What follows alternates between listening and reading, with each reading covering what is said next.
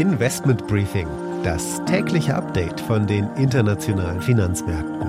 Ein The Pioneer Original. Die Stimmung ist gemischt, es herrscht Wait and See am Aktienmarkt. Die Renditen der Anleihen in der Eurozone steigen weiter, nachdem die Bank of England ihren Quantitative Tightening Kurs, also das Abschmelzen der Bilanz, ab 1.11. bestätigt hat. Auch die US-Renditen steigen weiter an. Die US Treasuries, also die Zehnjährigen, sind auf dem höchsten Stand seit 2008 angekommen. Heute treffen in Brüssel die Regierungschefs zusammen. Natürlich ein Thema auch die Energiepolitik in Europa, ein spezielles Besonderes Augenmerk gilt wie so oft Viktor Orban, dem ungarischen Regierungschef.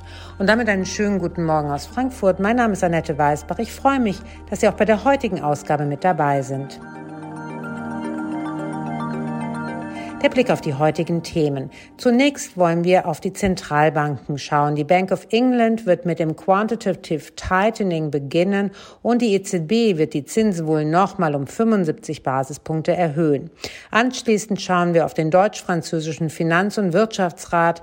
Robert Habeck und Christian Lindner haben ihren französischen Counterpart Bruno Le Maire getroffen. Danach geht's an die Wall Street zu Anne Schwedt, die unter anderem die neuen Zahlen von Tesla hat, die am Abend vorgestellt wurden. Tesla konnte zwar seine Gewinne verdoppeln, aber die Analystenerwartungen nur teilweise übertreffen. Das Jahresziel scheint jetzt in weiter Ferne, die Anleger waren enttäuscht. Außerdem werfen wir einen Blick in den neuen Konjunkturbericht der Notenbank. Das Investment des Tages ist Nestlé. Der weltgrößte Lebensmittelkonzern hat starke Zahlen präsentiert und die Prognose erhöht.